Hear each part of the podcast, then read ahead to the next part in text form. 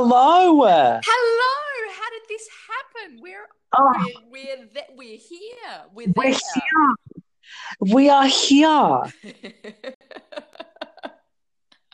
we are fabulous. We've navigated our way through technology, through the technological maze that is Anchor and Messenger and various forms of communication to make it here. And we're here at the podcast with no name. You know what? I love the fact that it's the podcast with no name because it gives us so much scope. Yeah, I I feel like a, a sense of sort of discovery and exploration at the same time as like a, a deep sense of foreboding in this strange land. so that's quite interesting because have, you've seen The Sound of Music, yes? yes. Okay.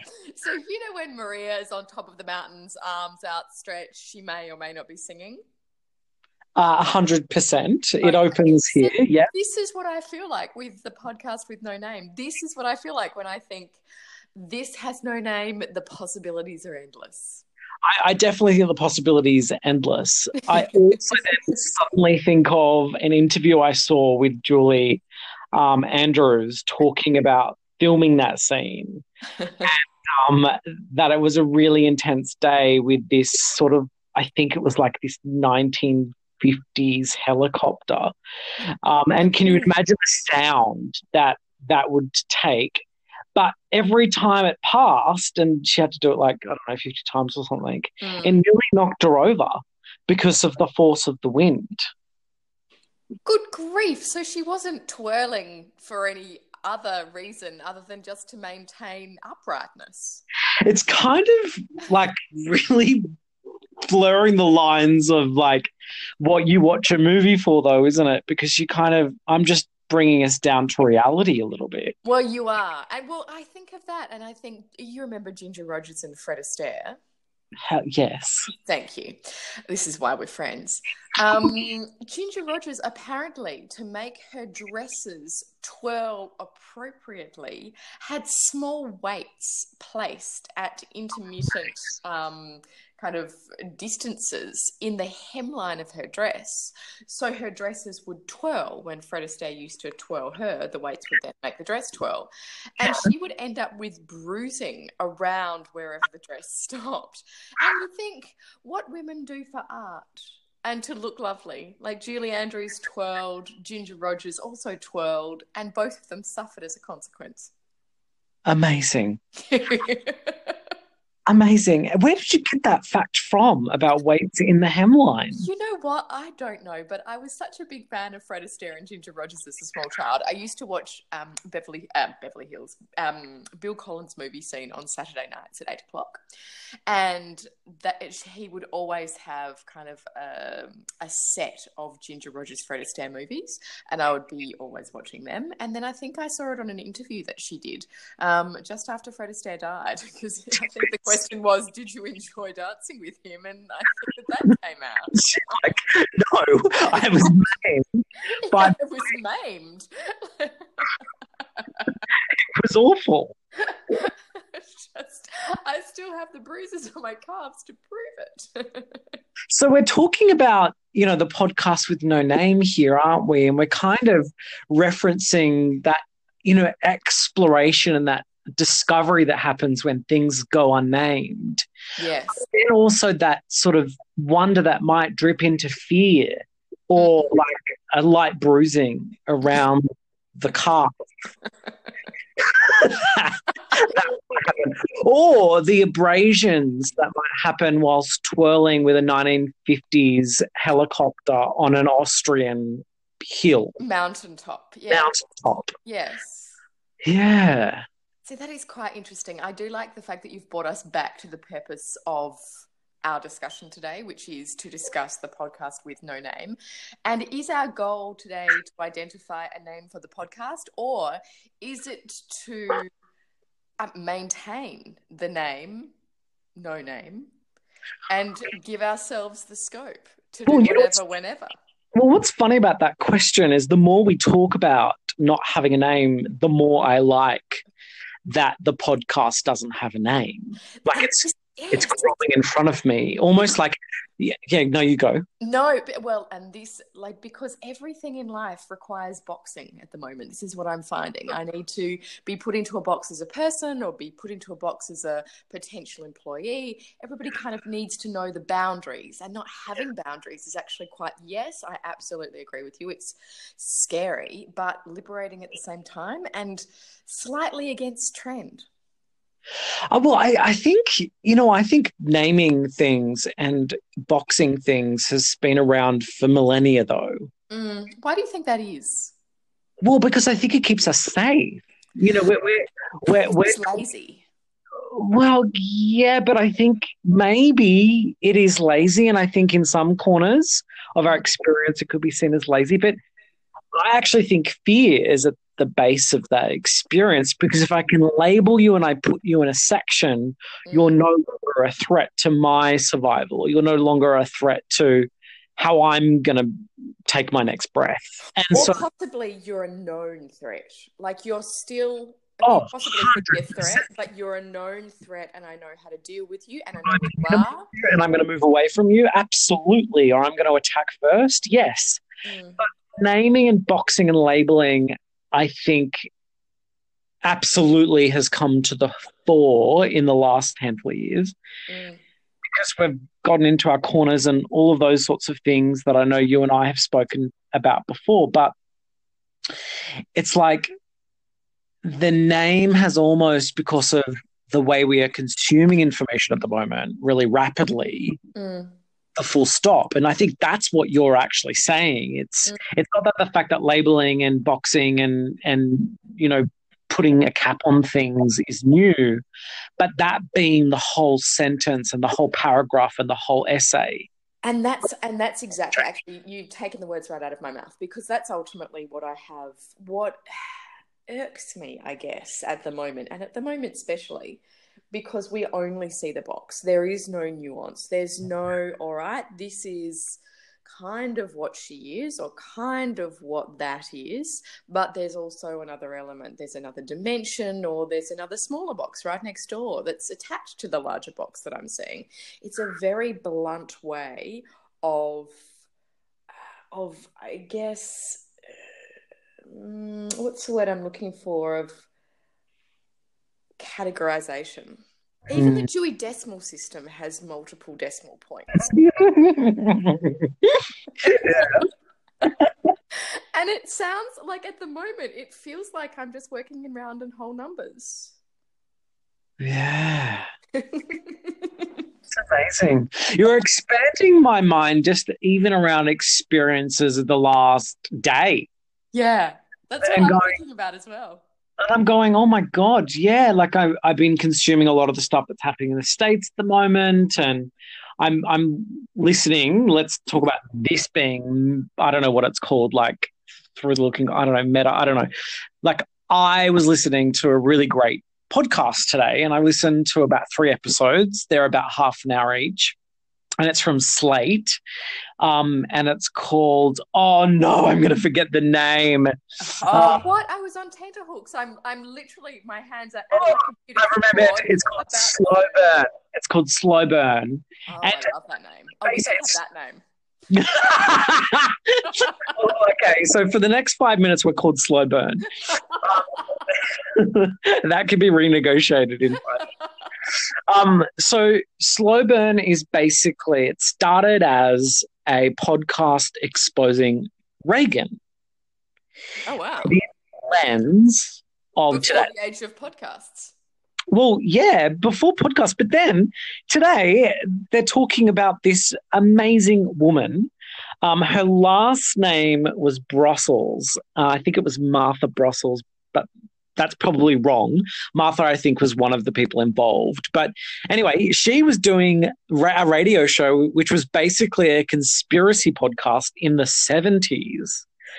Oh, talk about layers. You know, we're talking about our podcast, his podcast, and then her, like, future forward podcast of the 70s, talking only about conspiracies. Anyway, cycle back to Slate's podcast called Slow Burn. They're talking about the Reagan administration and Watergate through the lens of kind of what's happening now, you know, with Trump mm. and and sort of unpacking, hey, this was the first president that was impeached. What how does that inform our experience of today? But he's not doing it, and they, I should say they, because it's a team of people, they are not doing it with a blunt instrument, which is what you're saying, which is the whole numbers. They are doing a nuanced view of these smaller players in the Reagan and Watergate um, uh, conspiracy, or it was an actual conspiracy because you know Reagan committed a crime. But on, um, are we talking about Nixon or are we talking about Reagan? Oh, we are talking about Nixon. Because I was thinking, good grief, did somehow is my understanding of American history so limited as to mix my presidents? No, and then as you were talking, I was thinking, all right, I'm just going to do a little bit of research here. And so I've gone to the slate.com website and I've looked at um, Slow Burn and I'm looking at it as the sixth episode. And they're talking about Nixon and Watergate and conspiracy theories. It's 100% Nixon. Mm. And I will tell you in a bit if you want to know why Reagan's on my mind. But yeah, I would like to know that because that is a question that many people might have on their minds when they listen to this particular podcast. And I will be the one to answer it. Well, it's got nothing with Slate's podcast. It might have everything to do with our next five minutes. Um, but yeah, so eh, what what is fascinating to me is that the challenges in the states at the moment mm. Around Trump's experiences is that we are doing the simplification of boxes and categories. Yeah. And we know that that creates conflict. We know that that creates, um, you know, missing stuff missing the nuance, missing the stuff that actually matters. Why do you think we are so attracted to it though? Like it's such even like even going down supermarket aisles in my everyday or reading um, kind of newspaper article headlines, I'm still so attracted to that black and white um, very simple, very one dimensional box. It's like my brain gets to take a little rest and says, excellent, that's that. And so I, why, do you, why do you think we need to feel safe? Well, I think it's really interesting. Like, if you've, have I told you to read Daniel Kahneman's Thinking Fast and Slow? I think you did, and I didn't. Oh, listen, I'm still going through it. I'm like I'm literally halfway through this book, and it's been six months. It's one of those books that I kind of pick up, learn a little bit, and then I need a couple of weeks just to digest right. and then understand exactly what it means. Yes. Uh, yeah. So his theory, though, is which is fascinating, is that ultimately our brain, for eighty percent of the time, just needs to work on autopilot. Hence, all of the biases that we have. So we just need it easy because ultimately our brain is also working the rest of our body breathing eating sleeping walking you know not getting hit by a tram when one crosses the road. Um, and so ultimately 80% of our function has to be very very simple functional. The brain just has to work on autopilot. And it's the 20% that needs to be more thoughtful more logical or this is the way that i understand the book anyway being halfway through and noting that there is still another half of the book to go. Um, so I'm thinking that maybe it's just it's it's a question of survival. Like ultimately, we evolved to have 80% of our brain function be in that kind of autopilot mindset. And if you think about it, you know, back in the days that we were living in caves, we didn't necessarily have all of these pieces of information flying at us from every which way. All we needed to know was, are you going to kill me? Are you going to feed me? It was two basic questions. Um, and, and ultimately, so the brain could kind of cope with that fairly easily, and the autopilot response was appropriate. And now it's people seem to be using this almost instinctive brain function against us. Like now we we naturally and instinctively turn towards something that is simple, and yet without really realizing that nothing is simple. And it probably never was, but no, definitely now nothing is simple, and there's nuance and there's degree, and there's a lot of grey in which we live. Um, so I don't know. I think that instinctively, biologically, we crave simple. We actually need simple to be able to function. Otherwise, I'm going to stand in the middle of the road contemplating Trump with the 20% of my brain and not be able to move beyond where the tram is going to hit me. Well, you've hit the nail on the head, haven't you? Because you're describing a reaction, Mm. which isn't a response, because a response calls upon our frontal cortex in our brain, our right and left thinking brain, which empathizes and builds facts. I've oversimplified structures, by the way. And, you know, uh, that is a response where we think about other people and we think about what's true in the world and we think about what might not be true. You know, Mm. we questioning ourselves. I think Seth Godin had a blog post on that yesterday. Oh, or even today about conflict, actually. Oh, I really liked that. I've read it. Yes. Knowing that we're right, which is the source of the heat in a confrontation. It's so true. Yes. So when we're reacting, we're in that amygdala, which is the limbic system, which is the center of emotions. So then we attack, we flee, or we freeze in place. Um, this is going to sound so set up to our listeners that you're suggesting we talk about this when I say what I want to say next, but we have had no plans. because that's the way that we operate. It's so much more fun that way. to I'm look, you know the work that I'm doing, um, but I've had this book on the shelf, right? And I have been not dreading it at all, but just going, wow, that's going to be a big read, and I need space to do that. And it's a book called Polyvagal Theory, and it's I understand why it stayed on your shelf. and it's pretty thick, right? And it's written by a research scientist, not uh, a layperson or a practitioner. He is a researcher. And fun fact his wife basically found out and is one of the main researchers in the States about oxytocin being produced in the brain. Mm. He's amazing. And he's talking about oxytocin and all of these things. But basically, he was describing how the three neurological systems that evolved over thousands of millennia um, in our bodies and in our cousins' bodies of vertebrates across the animal kingdom um, actually are doing what you're describing. And they're actually, if we're not regulating the vagus nerve, which is the nerve system that has its nucleus at the base of the brain and runs all the way through your heart, through your diaphragm, and down into your guts, and is responsible for face um, reading and giving facial uh, cues and expressions. It's responsible for middle ear function of actually hearing a human's voice, and it's responsible for um, the flight flight. Two separate systems are actually for the active process of flight and fight. And then another third process is responsible for freeze or collapse. Um, it's just amazing. And it is these nerve structures and the resulting organs that they are attached to that are actually keeping us in fear. And if we're not aware through our own work, and we can discuss what that might mean for lots of different people, but doing work around increasing our awareness on ourselves and being more conscious and more responsive, less reactive, um, that system will rule.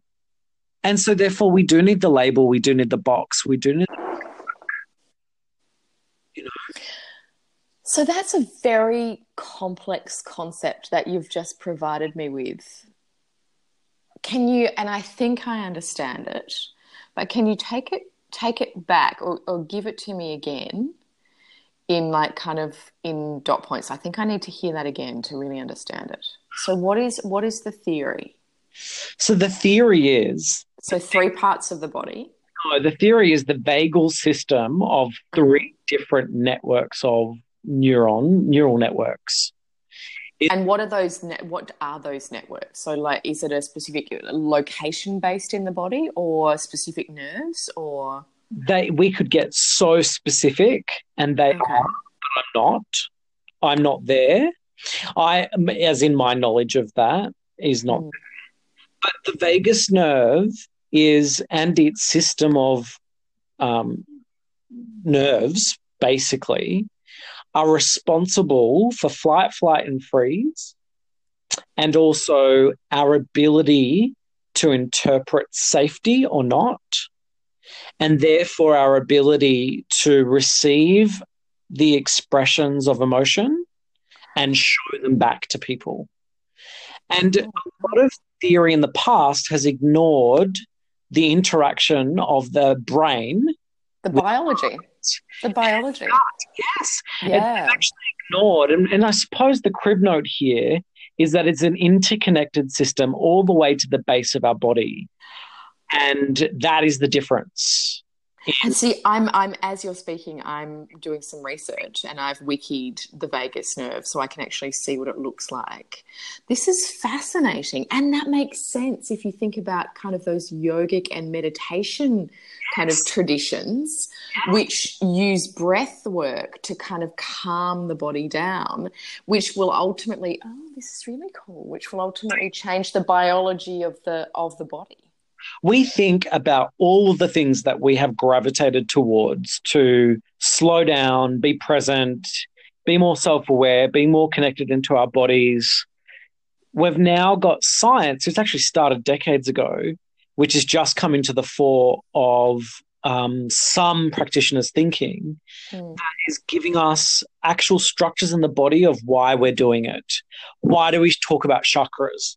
You know, mm. why do we talk about deep breathing? Mm. Why do we talk about our gut feeling? The vagus nerve actually ends in the guts as two little hooks with these little balls on them. Our gut feeling is the vagus nerve picking up something. Our body's wisdom is actually being transported back into the brain from the gut. And uh, it's phenomenal because for me, it gives me personally yeah. I just take a big deep breath out to trust my body's process and trust what unfolds. But I think to go back to the point, right? Where we, was that? What what point were we trying to make? The black and white thinking, putting things in a box, categorizing things. Yes. I asked you a question, why do you think we need to be safe? I think that's because a lot of us are walking around this world thinking that we are back in that village you were talking about, about to be attacked. Hmm. Our central nervous system and the peripheral nervous system, all of the things that are outside the spine and the brain, are panicked and they're on edge. So we need to label something, we need to put it in its box as little as that selection of on the supermarket shelf to be able to find some form of safety and space, just like what your guy Dan's saying. I've just mm. put that in my wish list on Kindle. This is sponsored by Kindle, but it is in my wish list on my Kindle. I love it. No, you you adore this book, but isn't it? I I find it really like I'm still kind of chewing over the ideas that you've given me, and I love the fact. Actually, it ties into something that I was reading either today or yesterday about how ultimately we set off to discover and we come back to the place that we started, better understanding that place. I'm paraphrasing, but th- that was the the kernel of the idea that I was reading about, and it strikes me as fascinating, and I see it a lot with with yoga and with meditation, and also with like cooking and and well-being as well that instinctively as humans we know what to do. And then we move away from that instinct or we listen to uh, other people telling us what what science is telling us or what what other um, kind of more traditional forms of learning tell us forms that we are more maybe comfortable with we have more faith in. And ultimately these more traditional scientific pursuits are coming back to the point that we actually knew when we were sitting in a cave that almost instinctive now we have a reason for for um, for understanding why we have the instincts that we do and why we feel the fear that we do or whatever. But ultimately, it's taking science a long time to come back to the point that we were actually already at when we were just being human and not necessarily thinking about it. Yeah, I like, I love that. It's I, really cool. Like it's a really cool concept, though. Just, I was in a, the most amazing yoga class tonight, and it was a very slow yoga class. Like it was a vinyasa practice, a lot of flow. And for the first time, I actually felt completely kind of relaxed, but not just a I'm on a beach looking at a blue kind of sea relaxed, just in like every fiber of my being was very much at ease. I guess that's probably a better term. And just the it, it, just it felt right. And it was about breathing and it was about being in the moment and being very present. And then like a whole host of little ideas kind of popped up that were instinctive ideas. Like I was thinking, okay, that's a great idea. And yes, I absolutely need to pursue that. And maybe I do do this with the rest of my life. And it was just as a consequence of, of being in myself, like being in the moment, in the body, in the mind, all at the same time. It sounds super weird. I understand for the people that have never done that before or haven't experienced it. But it was just, it was a very calming thought that I actually know what I'm doing. I just need to listen. Yeah. I really love that. I really love the fact that we have, we probably, for a person that's trying to follow this particular conversation, it must be an absolute, like, well, quite, they might be befuddled at this point. I wouldn't necessarily, um, I, I wouldn't judge if there was any befuddlement. But that's why we are recording this because we sat down and we saw where we got to out of seemingly benign ideas of life back to bigger things. And, and what you're talking to me about right now is what do we return to when we return to ourselves? What happens when we come back? And I'm putting up really wanky speech marks come back home.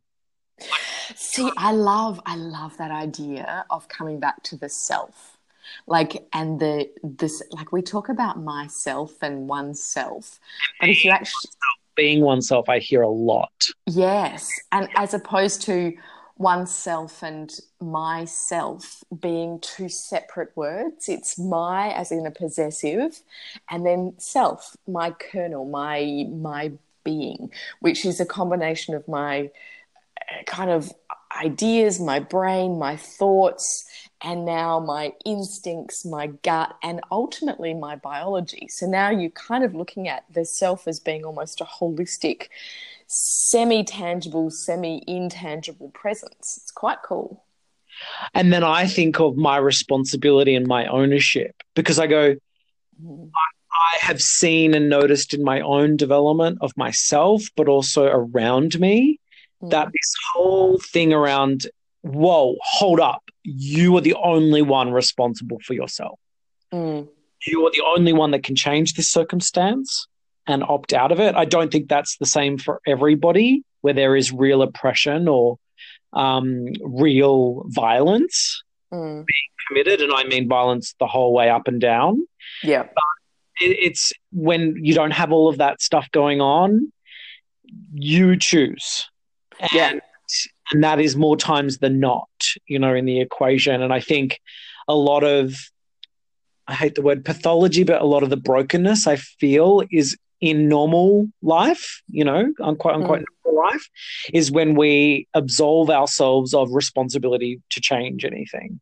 I absolutely, or, or, not even absolving ourselves of the responsibility, but feeling almost a victim esque, having that victim esque mentality, and saying, my sister and I are doing this fantastic program, like project at the moment. I've got to talk to you about that, but um, it, we were talking about the idea of being and doing, and somehow she's just finished her psychology degree, and um, this notion of being able to kind of sit on a couch, talk to somebody, and and then that's enough. And I'm and we were discussing this notion of okay, so what do you do with that? Like, what do you? There has to be some kind of positive action on an individual's behalf to either get better or change habits or think differently or react differently whatever you want to change it's it's a it's a personal commitment that maybe we haven't that hasn't necessarily been as clear a part of the equation i guess the psychologist or the person opposite them Uh, the person opposite them. Yeah. So Yeah. ultimately, like me just sitting on a couch and, and listening to somebody, or even actually, I was scrolling through an app today and thinking, this app is great. Like I'm just, you know, plugging in numbers and swiping, you know, swiping little things saying, yes, I'm happy, no, I'm not, blah, blah, blah. There really is no real active element that I'm contributing. There's no real contribution on my behalf. It's quite a passive way of, um, of contributing. And this app is supposed to be a habit changing app. And I was thinking, ultimately, I can tick any box, I can swipe any way that I want to, I can read whatever, but it comes down to me actually doing something. Yeah, for sure. Which is really interesting in, in the way that we live at the moment. There's a lot, there are so many opportunities not to do anything, but ultimately, I do feel better when I do something. So many opportunities just to sit at home, kind of watching Netflix, ordering Uber Eats, and and and quite frankly, not not Which Against- I'm not against doing those things. no. It's just the prolific element of it. Like it's become, it should be a part of life, but not full life. So Like then, I totally get, I get what you're saying. It's kind of like if there's too much chocolate cake and you're Yes. eating a chocolate cake every day, then you vomit. it's a problem. Mm, Oh my yeah. god, I haven't seen favorite yet. Have, no, no, I haven't, but I'm so excited. Okay. Anyway, you'll understand. You'll laugh to yourself why I asked that at that moment when I we were talking about cake. But anyway, um, I'm not going to go into it now because I could talk about the favorite for a whole episode, and maybe that's what we should do. Oh, that's Uh, an excellent idea. Can you please give me the opportunity to watch it first? 100%. So I noticed that my patterning has represented maybe potentially doing what you know, consuming audiovisual, Um, Netflix or movies or whatever that might be with my partner, and that being sort of a moment together. And then I've gone, hey, that's not serving me. yeah. And you know, this sort of discourse that happens around sort of entrepreneurial groups or maybe, I don't know, conscious and aware people, we tend to shun fiction books. oh my goodness. I was having this conversation with a friend of mine yesterday. So We I do. I can't wait to hear what you and your friend were sharing because I felt the pressure to avoid them. Yes. And anything that's not literary. Like, for example, chick lit, I've kind of I've assumed as as something that was almost I've been very snobby and went, what is that going to give me? And not actually understanding that it is it will give me joy. Like it'll give me and like you know when you used to read when you were a kid and you used to read well, I used to read pretty much anything. And it was this imagination, this or like this other world that that fiction gives that I've kind of dismissed. Yeah. And so I put that away about a year ago now. And so Mm. I've been reading fiction when I've had downtime. I don't find the time, and I was a bit sort of angry with myself that I hadn't picked it up before the summer break Mm. because it opens me up. Like, I mean, it gives me joy, absolutely. Mm. It actually improves the ability for my brain to work. And it also helps me ask better questions. It helps me notice things. It helps me see color where I probably would have seen black and white. And I've just noticed in the last sort of five weeks, I've been reading quite nonstop different books, um, two different books. And um, it's kind of like I'm now questioning, you know, those awake, conscious groups of people that think that they're doing the right things by saying, no, you should only read nonfiction and da da da. and Mm. going, no, hell no. That is not what I want to happen in my space. And so I think for me, noticing patterns of just consuming one type of media, I've been opening myself up to a beautiful collection of stories, you know, weird things. I have two questions for you. Well, I have one. Mm, one kind of bookmark because I really think that we could talk about moderation in every sense of life um, on another episode because how interesting is it that ultimately it's the grey that we need to work in that will ultimately give us satisfaction. It's that balance. Note. Um, want to talk about dictators at some point as well. Oh, excellent. That sounds good. Well, moderation and dictators might not go in the same episode. Um... favorite down as well. Before you ask me a question, yes. do you mind just telling me what you and your friend were talking about around non-fiction and fiction? Well, so I have um, a friend that. Uh, listen, um, we we've kind of connected and and disconnected and connected and disconnected and we have kind of periods of it's like a wavy friendship yeah? Um, and she's very much into um, kind of non-fiction at the moment and i think that i judged her for that uh, sorry she's very much into fiction at the moment but quite easy fiction and quite light fiction and i absolutely judged her for that.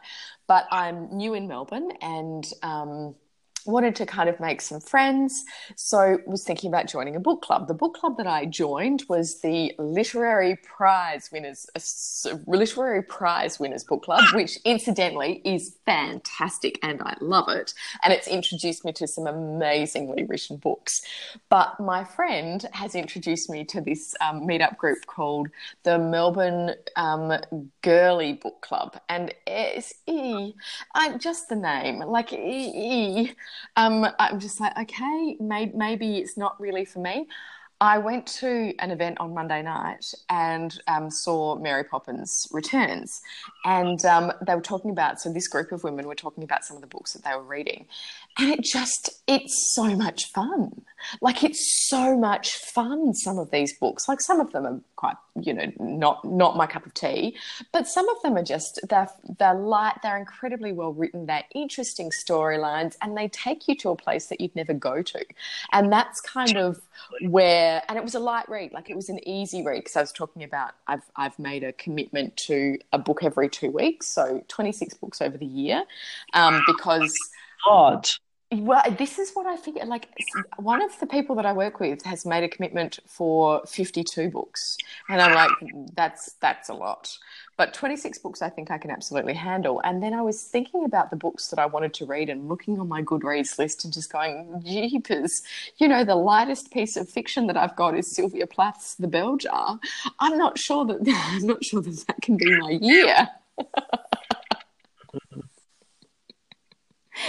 so that was the the spirit of the conversation ultimately. That was the catalyst for the conversation around how we how we judge i guess fiction books and those very light in inverted commas beach reads or popular fiction that sits on a sits on a, a Dymocks table at the front of the store. My genre of choice has mm.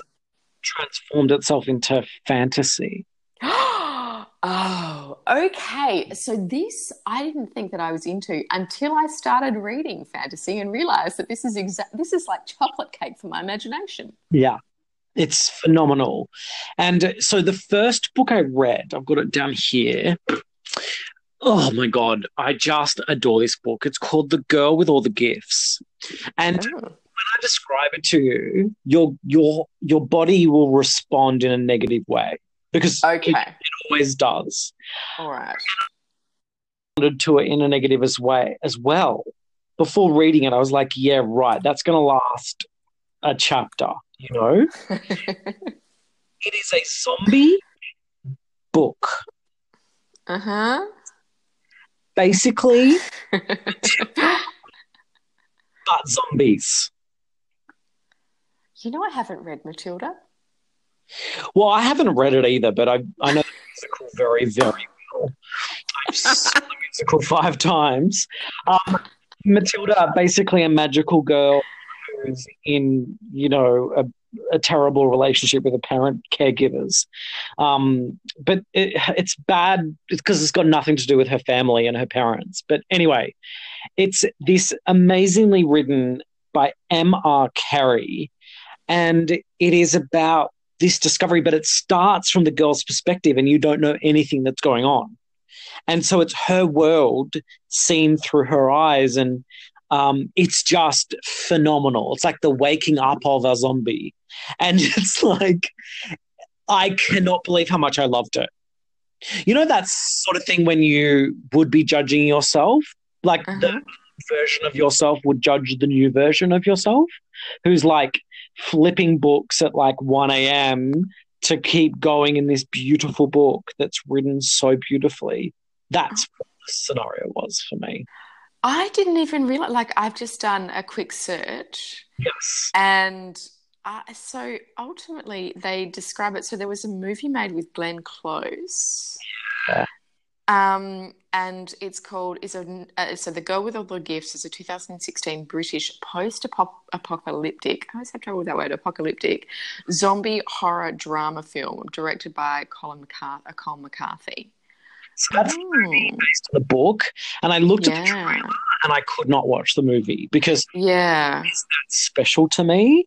And mm. Melanie, the lead character, is that special to me that I can Calendar, who's the evil uh, scientist, um, like who's the Glenn Close character. I mm. just can't do it. I can't do the movie. I can understand that. The movie's quite highly rated. It's got like 80% for a zombie movie. That's not bad. But it is the quality of the story writing and his written use of words, which is just amazing. And actually, that's, I think, so maybe that's what I. And this is and this is an interesting, almost a tangent to the story that, um, a tangent to your story but kind of leads us back to what we were talking about. I think it's that element that I so appreciate in in literary fiction and in that more um, kind of that dense kind of fiction and non-fiction books is the ability to construct a beautiful sentence and the word like the ability to to play with words, to weave words, to mold them, and the care that's taken in a book that has taken some time, as opposed to a work of what is commonly known as more popular fiction, where an author might get out a book every year. And I, I kind of come at that, and that's what really that's what I love about books is the use of words, the use of language, that that richness and that denseness. So I'm not sure, like if you're telling me that this book is so well written as to equate with that kind of need or as to meet that need, um, then that would be quite interesting. I think I'd be interested in that because I, I want something that's going to give my imagination a workout. Effectively, well, that's what I want.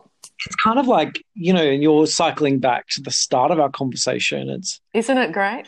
It's beautiful because it's the the nuance and the subtlety that happens when you unfold a novel with all of these words placed in these beautiful ways. Yes. And the difference between that and making a quick assumption about the book, because the old version yeah. of Andrew before picking that up, and um, I cannot pronounce this beautiful Japanese bookstore's name in Sydney, mm. um, outing where I'm based anyway. Um, Kinana. Oh, think about it in syllables. So think about it in syllables. So all of Japanese. Kin on. Yeah, you're perfectly right. So two letters. Kino Kuniya. Yeah. Perfect. Kino Kuniya. Kinokuniya, um, that beautiful bookstore who has the most amazing staff ever because they all are readers. They're avid readers because it's the last bookstore left in Sydney. I think oh.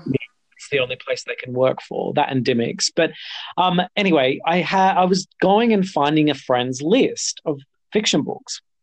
And this is like my best best friend that we don't speak to much anymore because we were really close friends in year three. Oh. Um, and all the way through kindergarten one, two, and three. And then I moved schools. And anyway, but I know she's like this fiction reader fanatic. And I was like, I need stuff that's going to drag me into a world. Like, I want to be wrapped up in that world. And so she sent me this beautiful list. And I decided to buy five for a trip that I was going to a year ago. And he goes, Look, I know this isn't on your list, but it's really, really good and you're going to hate the premise, but it's really great. And if I had just sat there and tried to categorize and box him and mm. Potential experience of reading that book, and not lean into the possibility of it being nuanced and subtle and amazing, I wouldn't have picked that up and t- taken it to my trip and started to read it and be the version of myself now who goes, nah, you know, don't assume, don't make judgments. Oh my goodness, I've just gone onto their website. I am in love with this bookstore mate, it is the best bookstore in the world. Like i live, I well, I live in Melbourne where there are still bookstores. Like there are still, I can walk in and there are bookstores that smell like books. I can feel the books. They just they make me very very happy. Bookstores in Sydney, but and I was exaggerating for all those people that go, yeah, there are bookstores, but we have a lot less than we ever had in Sydney. I remember, yeah, I like I remember in Adelaide. So when I was living in Adelaide, there used to be this bookstore on Rundle Street um, called Mary Martin Bookshop, and whenever I would pass, it would always be open. It would be open until ten o'clock at night, and it would just be this haven of people who knew what they were talking about. The smells, the that that particular silence in a bookstore. It's not silent, but it's like a muted noise. It's yeah. like we see books and oh. like placards on shelves. We we hush. It's like a reverence, I think. So I would go to the movies, but I would get to the movies like maybe 45 minutes before the movie actually started, which for people who know me know that I'm always late. So this is a true testament to how much I love this store. Um, and it was just beautiful. But this and this is very similar like it's a very similar concept. It's got a very similar feel in the in the website. And i've and seriously so i started with um with their website and now i'm like looking at this book called Less by Andrew Sean Greer, the Pulitzer Prize winning novel about a failed writer trying to escape his problems by traveling abroad. And then this same author has written a book called The Impossible Lives of Greta Wells. How fun does that sound? Amazing. this is awesome. Oh, I love this. It's like a rabbit hole, which is exactly what that Slate podcast was about, talking about conspiracy theories. Uh, yes, that's the episode that I literally listened to just before we got on, which is oh. rabbit hole one. And it, it's funny because in the favorite, there are rabbits featured in that film. Anyway, I'm addicted to that film. It's in my top three. All right. Wow okay, this is massive. This is big. Like, I, I don't think we've spoken movies before in terms of top threes and things like that. So, but I know from you that this is a considered analysis. What's number one?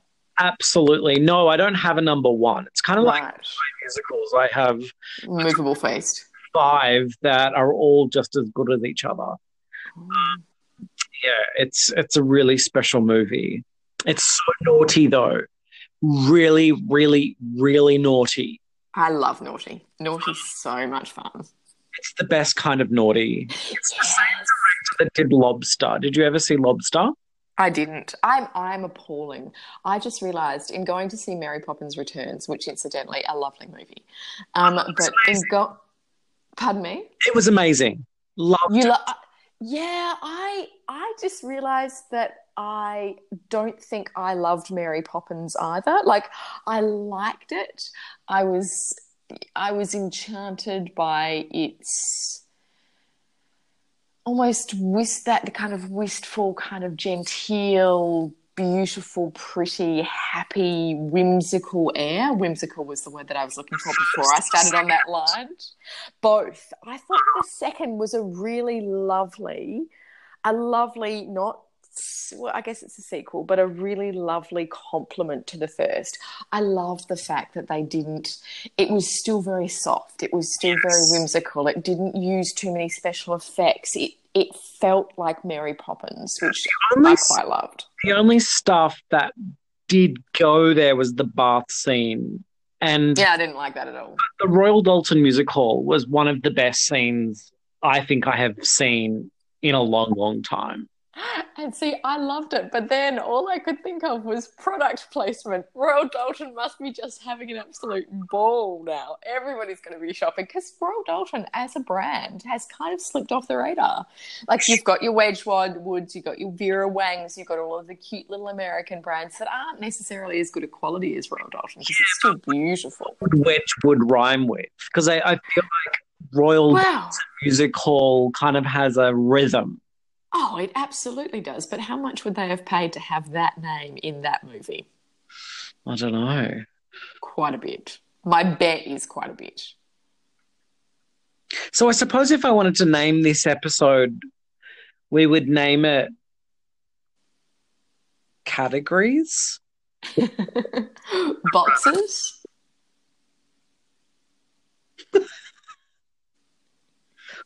or boxes. Um, this is what we should do at the end of every episode. Just kind of work out the episode episode title.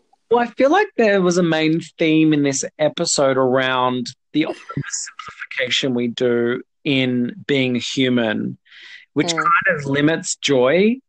Um, it tends to keep us into the black and white and away from the grey.